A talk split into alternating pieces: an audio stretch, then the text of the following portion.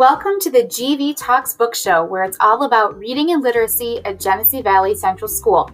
Join us as we talk about the ongoing book studies in our district, updates in our library, and hear about our amazing literacy celebrations throughout the year. Join me, your host, Lindsay Simpson, as we hear from our very own Genesee Valley literacy gurus as we celebrate literacy together.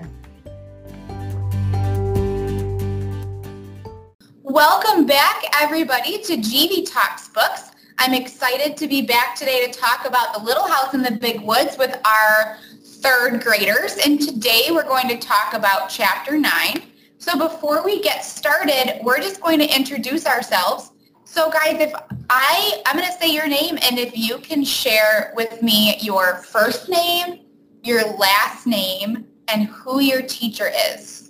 Hello, my name is Jackson Blair, and my te- my teacher is Miss Schaefer. Awesome to have you here, Jackson. Back again.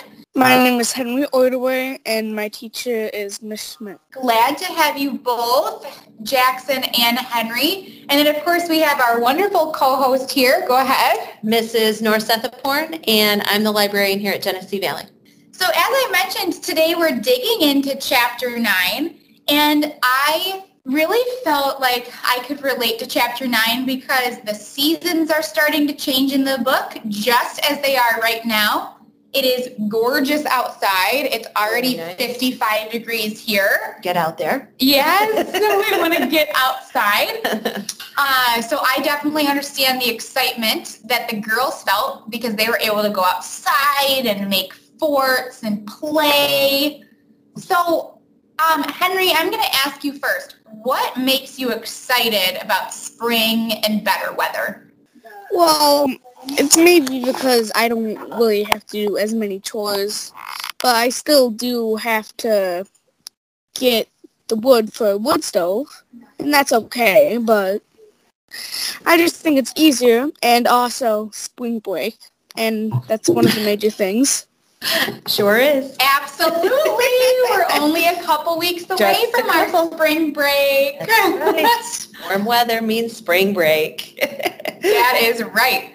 Jackson, what you, what excites you about spring being right around the corner? I get to go outside and see my friends that I only get to see once I'm outside and I haven't seen them in a while. Yeah, for sure, for sure it opens things up a little bit for us, especially uh, with all that we're going through, right, guys? It's hard for us to get together, and inside it's even harder, and then outside it makes it easier. So it's nice to see that sun shining.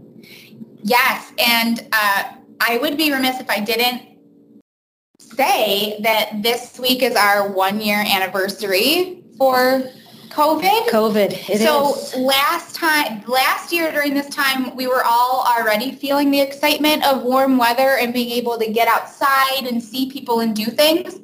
And then we didn't get it. We didn't get to do it. No. Everybody went inside. Right. And so uh, I actually feel like I'm maybe more excited because it's been two years since I've had this feeling like I can get outside and like play. You know, isn't that crazy, you guys? that it's been a whole year. That's hard to imagine, but you're right. I think it does make it a little bit more exciting that that uh, we get to go outside and actually be with people. Yes, yeah, yeah. What what do you guys think about that? Can you does it seem like it's been a whole year? Does it seem like it's been longer, or do you think it seems like it's been shorter than a, a full year? I feel like it's been um, a decades I don't think you're alone, Henry, in that feeling. I think a lot of people feel like it's been forever. Yeah. Yeah. Jackson, what do you think? Uh, does it seem like it's been a year more or less? I think I'm with Henry on that one. Yeah, it's been more. Decades. Decades. Yes. Oh, that's funny. Yeah, Henry, I think uh, I think you nailed the uh, hit the nail on the head with yeah, that absolutely. description. Absolutely. Yes, and so then you know, like I said, I think it's made us be more excited for spring because it does feel like it's been decades. It does. It does. You know, the family, they got out, they got spring and better weather. And with better weather and the nice weather, they were able to get in the wagon and do some traveling. And the family all went to Pepin. Uh, Pippin is Pippin? what I, yeah, I said Pippin. Yeah. Okay. Yep. I mean, I'll say Pippin. Uh, and that is the closest town near where they live. And throughout this journey with the Little House in the Big Woods, we know that they, they live in a very isolated spot, right? The only other time we've seen them interact with other people is at Christmas when their family came to visit. And otherwise, they've really been on their own. This was a pretty big deal that they got to get in the wagon and go to travel. And it was the first time Laura and Mary, um, it's the first time that the sisters got to do this big trip. So being from such a small town, right, we're from a very rural area. I sometimes feel that way when I go into cities. I get pretty excited. So Jackson, I know you've you've done some traveling to a big city. When you arrived in that city, what stood out to you that may be a little different than what we have here? Honestly, what I saw is all the tall buildings. Yep, for sure, right? All Yeah. the all the big buildings and because we don't have that, do we? We don't have those big tall buildings. And were there a lot of them? Yes, there were Yes. many. Yes. Yeah, and sometimes Jackson, what I what surprises me, and, and you might not notice this, maybe you do, uh, but as someone who drives a car, what I notice is all the lights. All the times I have to stop at a red light because in where we live, we only have one, One. two. There may be I think there's one one. in our town. Yeah. Yeah, there's one stoplight in our town. There's stop signs, but there's Right. not lights. And in Angelica, I don't think there is a stop sign. There's just a blinking light at the park that just says, be careful. Yep. so no stop signs at all, or stop lights. right. Yeah. Yeah, and in cities, like you have to stop so that people who are walking everywhere can cross the Can street. go. Right. So, Jackson, when you've gone to a city, did you just drive through the city or were you able to get out and walk? We kind of drove most of the time because I'm so crowded, but Uh-huh. Yeah. What do you think of that? Uh, Like being with so many other people, do you like it? Or do you prefer the small town with less people? It's kind of okay, but very busy. Yeah. Very busy. a Lot That to do. You a lot to do, right? That's a good thing that there's a lot to do, but it's very fast, isn't it? Yeah, it's very fast and seems like everybody's in a big hurry to get where they're going. Jackson, do you think you would ever want to live in a city? Mm, Mm, thinking hard. Maybe, yeah. Yeah. I'll tell you, Jackson, I grew up in a, in a town uh, similar to Belmont and Angelica, maybe just a little bit bigger. I think we have two stoplights. Ooh.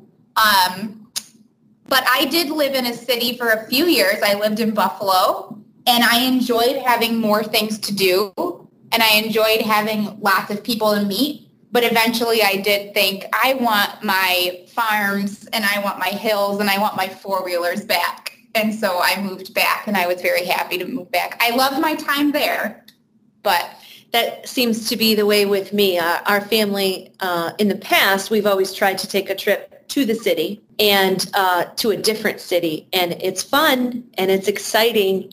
But then by the end of the trip, you're like, okay, I'm ready. I'm ready to come back. Yep. Yeah. Yeah.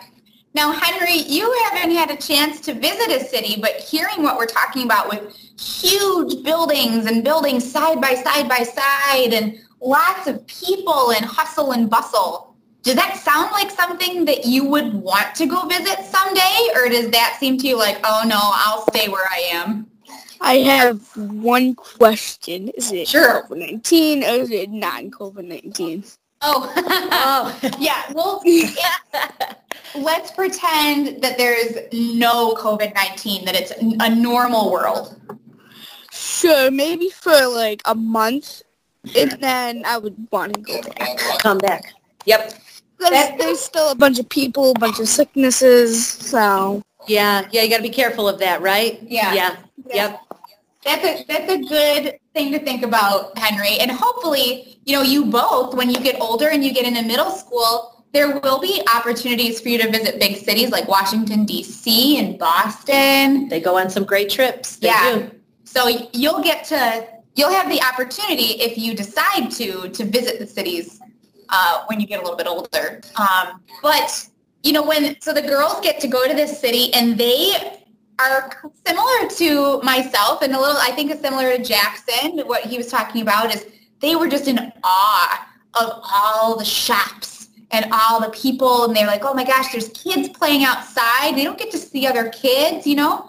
So they were pretty excited. But in this chapter, Laura makes a couple of comments about her appearance, and she's comparing herself to Mary and it starts with her comparing their hair color, and she says that she's got this ugly brown hair.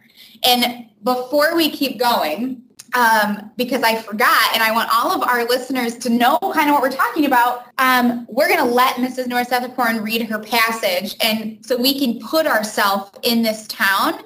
And while you listen, you know, you can think about what they're seeing and put yourself in Laura's place, because then we're going to talk about what Laura is feeling as she's comparing herself to Mary in this big town as they're showing themselves off to all these different people. So Jackson, Henry, our listeners, we can just kind of mute ourselves, sit back, relax, and we will let Mrs. Norseth read a little bit of chapter 9. Okay. All right. So they are in the wagon, headed to the town, and I'm going to start here where it says, Suddenly the sunshine was hot the sun was almost overhead in the large empty sky, and the cool woods stood back from the edge of the lake. Even the big woods seemed smaller under so much sky.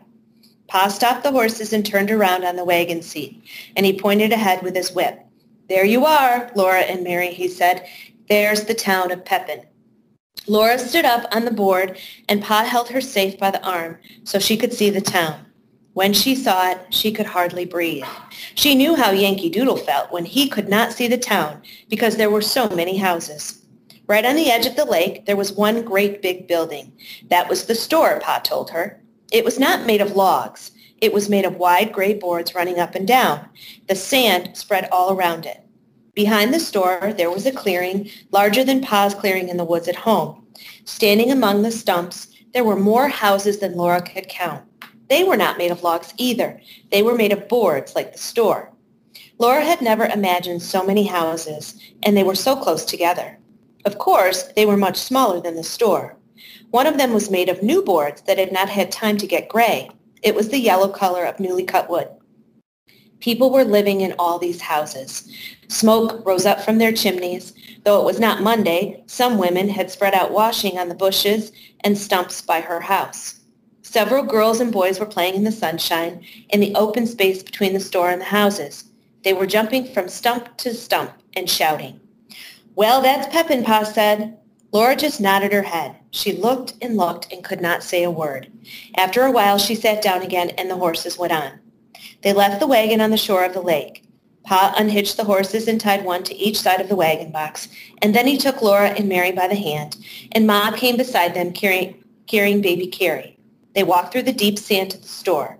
The warm sand came in over the tops of Laura's shoes. There was a wide platform in front of the store, and at one end of its steps went out into the sand. Laura's heart was beating so fast that she could hardly climb the steps. She was trembling all over. This was the store to which Pa came to trade his furs. When they went in, the storekeeper knew him. The storekeeper came from out behind the counter and spoke to him and to Ma and then Laura and Mary had to show their manners. Mary said, How do you do? But Laura could not say anything. The storekeeper said to Pa and Ma, That's a pretty little girl you've got there, and he admired Mary's golden curls. But he did not say anything about Laura or about her curls. They were ugly and brown. The store was full of things to look at. All along one side were their shelves full of colored prints and calicos. There were beautiful pinks and blues, reds and browns and purples. On the floor along the sides of the plank counters were kegs of nails, kegs of round gray shot, and there were big wooden pails full of candy. There were sacks of salt and sacks of store sugar. In the middle of the store was a plow made of shiny wood with a glittering bright, bright plowshare, and there were steel axe heads and hammer heads, saws, all kinds of knives, hunting knives, skinning knives, butcher knives, jack knives. There were big boots and little boots, big shoes and little shoes. Laura could have looked for weeks and not seen all the things that were in that store. She had not known there were so many things in the world. Ma and Pa traded for a long time. The storekeeper took down bolts and bolts of beautiful calicos and spread them out for Ma to finger and look at each price. Laura and Mary looked, but must not touch. Every new color and pattern was prettier than the last, and there were so many of them, Laura didn't know how Ma could ever choose. She chose two calicos to make shirts for Pa and a piece of brown denim to make him a jumper, when she got some white cloth to make sheets and underwear. Pa got enough calico to make Ma a new apron, and Ma said, oh no, Charles, I really don't need it. But Pa laughed and said she must pick it out, or he would get her the turkey red piece with the big yellow pattern. Ma smiled and flushed pink, and she picked out a pattern of rosebuds and leaves on the soft, fawn-colored ground. Then Pa got for himself a pair of galoshes and some tobacco to smoke in his pipe, and Ma got a pound of tea and a little paper package of store sugar to have in the house when company came. It was a pale brown sugar, not dark brown like the maple sugar Ma used for every day. When all the trading was done, the storekeeper gave Mary and Laura each a piece of candy. They were so astonished and so pleased that they just stood looking at their candies. And then Mary remembered and said thank you. Laura could not speak. Everybody was waiting, and she could not make a sound. Ma had to ask her, What do you say, Laura? Then Laura opened her mouth and gulped and whispered, Thank you. All right. Thank you so much, Mrs. Norsethaporn. So we were able to, you know, get that picture in our minds. And so, you know, they're in this town and they're just feeling so lucky and they're putting themselves out there in front of these people like they've never done before. Never seen them before. And then Laura, you know, made a comment about her hair, and I alluded to this before, where she said that her brown hair was ugly but Mary's hair was these beautiful blonde curls, right? Why do you think that all of a sudden the author chose to share Laura's, um, what do I, how do I want to describe it? Her sounds like jealousy a little bit, or her, um, like how she feels, how she views herself compared to her sister. Yes, right? Like it doesn't seem like she has a lot of confidence in herself. Right, right. Right? Yeah. So all of a sudden the, the author is sharing with us how she's comparing herself to Mary and that she's lacking that self-confidence. Mm-hmm. I guess that's that's what I'm trying to say. Why do you think that Laura all of a sudden is feeling that way now that she's in a big city or a big town where there's all these other people? What do you guys think? Do you think you would worry a whole lot about what you looked like if no one ever saw you? Well, if no one ever saw me, I would. I wouldn't really care what I look like, even now when I go to school. If oh, I I'm love not, that. If I'm not matching, I don't really care because it's their thought about not, not mine. I like that. I like that, Henry. Yes, that's exactly it, right? Like we shouldn't be worried about what people think of us in general. Do you think that all of a sudden having all these other people looking at her made Laura feel a little self-conscious? What do you think, Jackson? I think a little bit. Yeah, I, I think that's the big part is that they've lived in the big woods with nobody around, but maybe their family once in a while will come and visit. And it doesn't really matter what they look like, that their hair's not curled or they run around barefoot, right?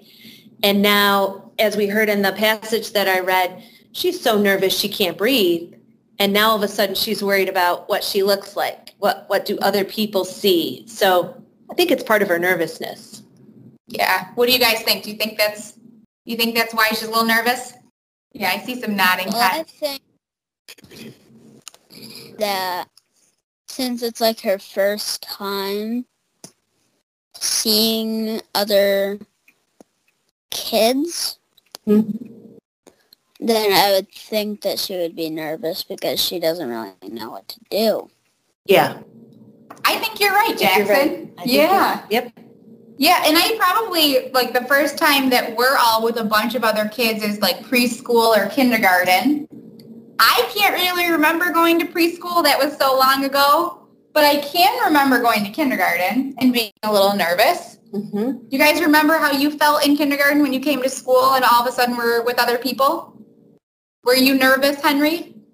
Mm, no, not really. I just because my motive is to think about me and not what other people think. Hmm. I like your self-confidence. Me too.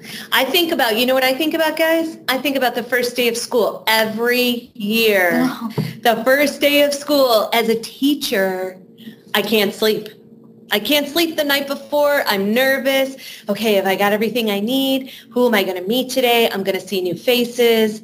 Are they going to like me? I even still have those thoughts. So I like Henry's, uh, his boost of self-confidence that doesn't matter. But inside it, I always, it's back there. It's tucked back there a little bit, Mhm. even as a, an adult. So Yeah. Jackson, how about you? Are you like Henry? Are you do you feel pretty confident? Or do you remember feeling confident? Or are you and I have to agree, I'm with Mrs. Yeah. over here. Are you like us and you get a little nervous? Yeah, I got a little nervous every time I went to school when I was little, like pre-K and kindergarten and stuff. Yep. Yeah. So I think it's normal. it's normal. Uh-huh. Yeah. And, you know, Laura does compare her hair color, and our listeners can't really see us, uh, but I have brown hair. What Oh, color is your hair? I have brown hair. you have brown hair. Jackson, what color hair do you have? Brown. Brown. And Henry, what color hair do you have? Blonde. Blonde. And Henry, before we hit record, I had asked you, you know, do you do you think it matters what color hair people have? And what did you say? Because I loved what you said. Um, I I don't quite remember, but I think I I did say um. It doesn't really matter what ty- type of hair color you have, as it doesn't really affect your personality or anything of like that. Yes. yes, Henry. Thank you. We're cheering for you, Henry. Yay. That is it, yeah. So I hope as we continue reading that we hear Laura come to that same conclusion that you have, Henry, that our looks really doesn't matter. It's all about our personality, right? And, and she does have a good personality. So, Henry, I wish that you could just jump in the book and share that with Laura. Put her at ease. Yeah. So at the end of the chapter, the chapter ends with them in their wagon and they're heading back home and Pa is singing. And I, I don't know how his song went, but the words that he sang were, Mid pleasures and palaces, though we may roam, be it ever so humble, there's no place like home. And even though we might not have all been to cities, right? Jackson's been to a city. Henry, you haven't gone to one yet, but we all have traveled somewhere. How do you feel when you get to come home? Are you excited to be back? Or are you wishing that you were still traveling? Um, I kind of feel like one time we went to a hotel for my vacation, and we only were there for seven days. And the last day we were gonna go and we were gonna go and get like special food and stuff. But they had like an indoor swimming pool, and every night we went to the swimming pool. And if if they have a swimming pool, you want to stay. That's that's how I am. Yeah, nodding his head, and so are we. Yes, Yep. absolutely. If there's a pool, there's a pool, it makes it a little easier to stay. Jackson, what do you think? Because I've been to a hotel and I love it. I've been to it many times, but it's it wasn't it's not in the city, and it has a big pool. and that makes it easier to stay a little longer, right, Jackson? Yeah, so sometimes I want to come home, sometimes I don't. Yep. Yep. Yeah. Yep. I'll, I'll say that when we travel, you know, even if it's just for a day, uh, especially if it's traveling to a city, when we come home, we always drive through uh, Springville. We have to go through Springville Uh-huh. to get back to my house. And that seems to be the point where the city stops and you start seeing all the hills that are around where we live. And when I see the hills, it's I have always have this sigh of relief. Like it just makes me feel more like I'm home. Home. hmm Um, you know, the, the big cities with all the tall buildings are great. Uh, it's fun to visit, but I like being back in the hills. I agree. Yep. And I agree. I agree a little bit with the boys. Like you get to a place and it's really nice, and you think, "Oh, I could be here forever." And then it, it's time to go and you have to do it. And maybe you're a little grumpy and right, you don't want to do it. But as you get closer to home, you think, oh, I have missed this. Mhm. I have missed the hills and just being familiar, knowing where I'm at. I know where I'm at now. So, Yes. Yeah. Yeah, if I could take my cat to the beach, you might not be able to get me to come home, but I miss my cat, so I need to come home. so, you know, it, it is such a nice chapter, and because it talked about spring and travel, it did make me excited because that's what we're starting to do now. Starting to get there. So we'll just, you know, keep on trekking, and today is the day that we should get outside. And so I think that's where we're going to end it today. You know, we've traveled, we've come back, seasons have changed, the sun is out, so we can start enjoying it again. Enjoy. Yes. Get out there, boys. Yes, so Jackson, you know, I know you said there's a birthday in your house, but I hope you get to go outside. Henry, you too, and I know we're probably going to try to steal some sun ourselves. We're going to try to. Absolutely. so thank you boys for joining us and thank you all of our listeners for joining us once again to talk about the little house in the big woods. If you would like to follow along, of course you can find this book in your local library or online as an ebook and you can follow us every Thursday. So until next time, we'll pick up with chapter 10.